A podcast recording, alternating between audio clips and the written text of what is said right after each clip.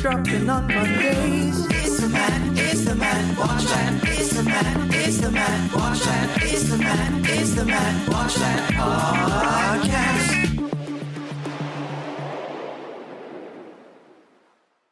Welcome to the Matt Watch That podcast, the place for reviews, rants, and randomness. I'm your host, Matt Sorosky, filmmaker, film fan. Each episode, I'm going to watch a movie or TV pilot that I probably should have seen but never got around to. It could be a recent favorite, critic's choice, or cult classic. Everyone can join in on the fun. Follow me on Twitter, Instagram, and Facebook at Matt Sorosky. You can subscribe to my YouTube page where I'll post videos and clips from the show. If you have any opinions on what I've discussed or suggestions as to what I should see next, use the hashtag MattWatchThat on social. Before we start, continuing the meeting celebrities theme this season, I wanted to talk about the time that I bumped into two Hollywood legends. I was working at AMC Networks and we sponsored a screening of Goodfellas. It was in celebration of an anniversary 20, 25, 30. I haven't worked out the math. After watching the movie, which was my first time seeing it, there was a panel which featured Martin Scorsese, Robert De Niro, Ray Liotta, Lorraine Bracco, and Paul Sorvino. Joe Pesci appeared via satellite. It was an incredible night with some great insight from the actors. As everyone was filing out of the auditorium, my friend had to use the restroom, so I waited by this doorway. Then suddenly, out of this Batcave exit, comes Martin Scorsese and Robert De Niro and they wait by the door I'm standing at. This was very close to being starstruck, but I was more surprised than anything. And since I can't stand silence, I looked at De Niro, who was closer to me, and said, Pretty good movie. And embarrassingly, I was probably doing a slight impression of him, or at the very least, a stereotypical Italian accent. Then Scorsese looked over and I said to him, You got a future. And they both laughed. I made Robert De Niro and Martin Scorsese laugh. Pretty proud moment, I must admit. Then they were escorted into the room. And when my friend came back, I didn't have the heart to tell him the story. Now he'll hear it like the rest of you. On to the main attraction. Each review will end with a ranking out of 5 stars. 1 star is skip it, 2 stars watch at your own risk, 3 stars standard fare, 4 stars worth checking out, and five stars, must see. Now, if I give a title five stars, it doesn't mean I'm comparing it to Casablanca, Jaws, or Seinfeld. I rank titles based on other movies or TV series in that genre and at that time period. So let's jump into it. These are my ruminations and observations of the movie Mean Streets from 1973. So, how'd I miss it? Well, the 70s in Hollywood was a time where rising filmmakers were pushing the envelope of sex and violence in movies, and it all seemed to start with Bonnie and Clyde in 67. There was a realism to the films now. They were gritty and raw. And while I appreciate that, I've always preferred movies that were set in reality but had a fantastical twist to it, like Jaws, Jurassic Park, E.T. Spielberg was a master at that. I deal with reality every day. I want to lose myself in a film. So while I have nothing against a movie like Mean Streets, it's not my usual go to. It was directed by Martin Scorsese, who helmed Raging Bull, Goodfellas, Casino, basically any movie involving gangsters in the last 50 years, and won an Academy Award for Best Achievement in Directing for The Departed, which, let's be honest, was a career achievement Oscar. I know people rave about that movie, but I thought it was slightly above average. The screenplay was co written by the director and Mardik Martin, who scribed New York, New York, Valentino, and Raging Bull. This is something to look out for. If the church looks familiar, it was also used in The Godfather during the baptism scene. If you're in Manhattan, you can visit St. Patrick's Old Cathedral down in Little Italy.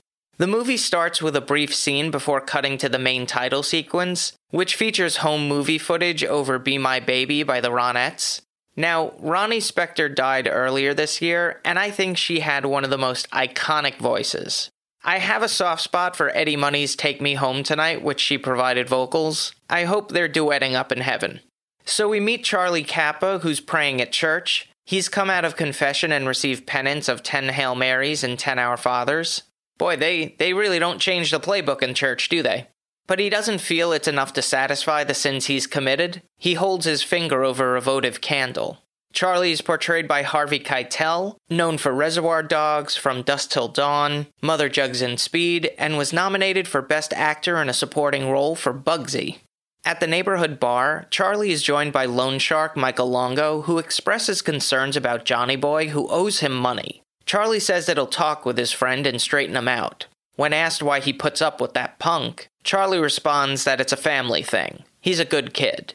Michael is played by Richard Romanus, who is in episodes of Foul Play, Strike Force, and The Sopranos, where his character was divorced from Dr. Melfi.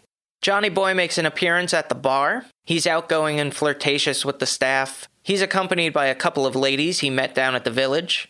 When he goes to buy them a drink and flashes some money, Charlie asks to speak with him in the back room.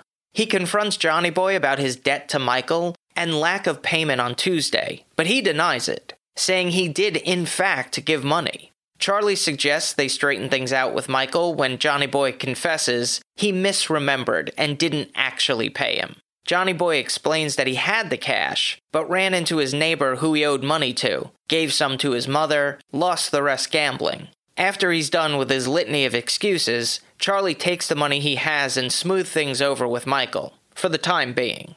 Johnny Boy is portrayed by Robert De Niro, who starred in The Deer Hunter, Taxi Driver, The King of Comedy, and won an Academy Award for Best Actor in a Supporting Role for The Godfather Part 2, and Best Actor in a Leading Role for Raging Bull. This was his first collaboration with the director, but certainly not his last.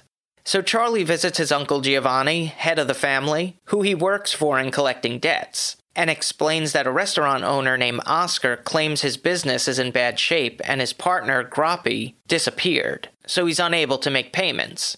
His uncle tells him to be patient. Don't do anything. Yet. Later, Uncle Giovanni warns Charlie to stay away from Johnny Boy as honorable men go with honorable men, and he's been rising through the ranks of the family business. Being a devout Catholic, he wants to help out his friend, but will Johnny Boy's self destructive ways bring down Charlie?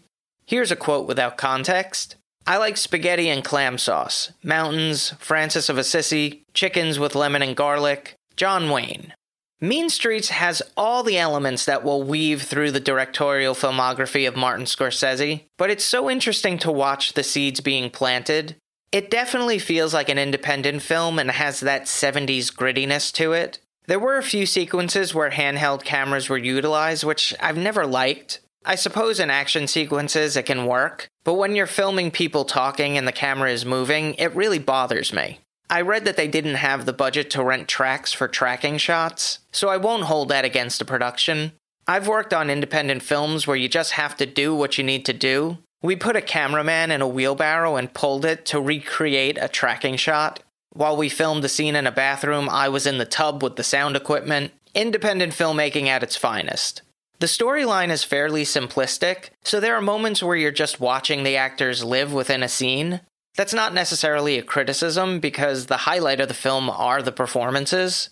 The interactions between De Niro and Keitel were incredible. Their back and forth dialogue was so smooth. With less experienced actors, it would feel rehearsed. I've always liked De Niro as an actor, but I think he's either underrated or undervalued these days because his acting style has become so uniquely ingrained in the culture that when you see his earlier work, such as Mean Streets, you're blown away by his performance. He's so good, in fact, that when he doesn't appear on screen, it tends to drag a little. He's the energy of the movie. The funniest part is when he rattles off names of people in the neighborhood. Jimmy Sparks, Joey Clams, Frankie Bones. It amuses me. Now for a little trivial trivia. Francis Ford Coppola contributed money to the budget of the film, half of which went to securing the rights to the soundtrack songs. The cinematography was captured by Kent L. Wakeford, whose filmography includes Alice Doesn't Live Here Anymore, Total Exposure, and LA Law. It was edited by Sidney Levin, who worked on Nashville, Norma Rae, and Nuts. There was no score, which was interesting to experience. Most movies have even an incidental score. I'm not sure I've watched a movie where there wasn't an orchestral score. Was this the first? Alphonse, Alphonse, look that up for me. But popular music was utilized in its place. The soundtrack featured songs by the Rolling Stones, the Chantels, Derek and the Dominos, the Ronettes, and Cream. The runtime is 1 hour 52 minutes. The film was shot in 26 days. It had a budget of $500,000 and grossed 3 million at the box office. I give it 3.5 out of 5 stars. Add half a star if you like the 70s realistic type movies. If you've seen Mean Streets and have opinions on the movie, let me know what you think using the hashtag MattWatchThat. Moving right along, each episode, I'm going to post clips that I think people should watch. It could be movie trailers, music videos, interviews, or something completely random. Search for my YouTube page and there will be a playlist called Matt Watch That Playback. There's a very famous picture of construction workers having lunch on a beam during the building of the RCA building in 1932, which is now known as the Comcast building or 30 Rock. It was a staged photograph taken 800 feet in the air by Charles Ebbets, but it captures the spirit of all workers who contributed to the development of Manhattan and their iconic skyscrapers. So I came across some neat little videos which give some background about the iconic image. They're all available in the Matt Watch That playback playlist on YouTube. Check it out. Now it's time for the recommendation. Yes, that's the word recommendation with Matt in the middle. I'm going to end each podcast with my own recommendation of a movie or TV series. Today I'm talking about Dexter, developed by James Manos Jr., based on the novel Darkly Dreaming Dexter by Jeff Lindsay. Last year, when it was announced that Dexter would be returning to the Showtime airwaves, I decided to re binge the entire series. It starred Michael C. Hall as the titular character, Jennifer Carpenter as his sister Deborah, Julie Benz as his partner Rita, James Remar as his deceased father who serves as his conscience, Lauren Velez as Lieutenant Maria LaGuerta, his boss and the head of Miami Metro Homicide Department, and David Zayas as his coworker and friend Angel Batista. During its initial run, I watched every season, but I don't think anything could match the quality of the first season. It had a great balance of comedy and macabre. The fourth season was memorable because of the performance of John Lithgow and a shocking twist. There were some aspects of the show that bothered me. Starting in the second season, Dexter would admit to someone that he was a serial killer. That's not information you just throw out there haphazardly. You'd think he'd be a little more on the DL with that. Hey, I'm a serial killer. Want to know how I do it? Like, come on, dude. It probably had one of the worst season finales in television history. While I was disappointed, I didn't have the visceral reaction that many fans did. But it was bad enough that they had a redo with the rebooted series, which in itself was an improvement, but didn't feel satisfying either. Plus, he went eight years without anyone finding out he was a serial killer, while working for the police in a major American city. And yet, in this small town, this one police officer kind of gets on his trail. It's a little far fetched. I still believe it had more positive moments than negative. I enjoyed rewatching and didn't realize how many storylines and character traits I had forgotten. It's certainly worth the viewing, but just know it's not going to get better as it goes along. Dexter was on for eight seasons, 96 episodes from 2006 to 2013. A spin off, Dexter New Blood, was on for one season, 10 episodes from 2021 to 2022. That's all for this edition of Matt Watch That. Thanks for listening to me babble. You can follow me on Twitter, Instagram, and Facebook at Matt Sorosky. You can subscribe to my YouTube page where I'll post videos and clips from the show.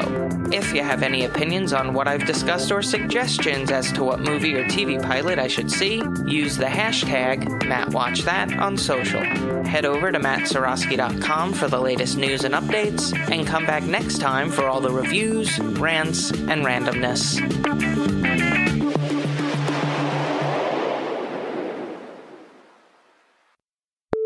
Dexter, developed by James Manos Jr., based on the novel Darkly Deep.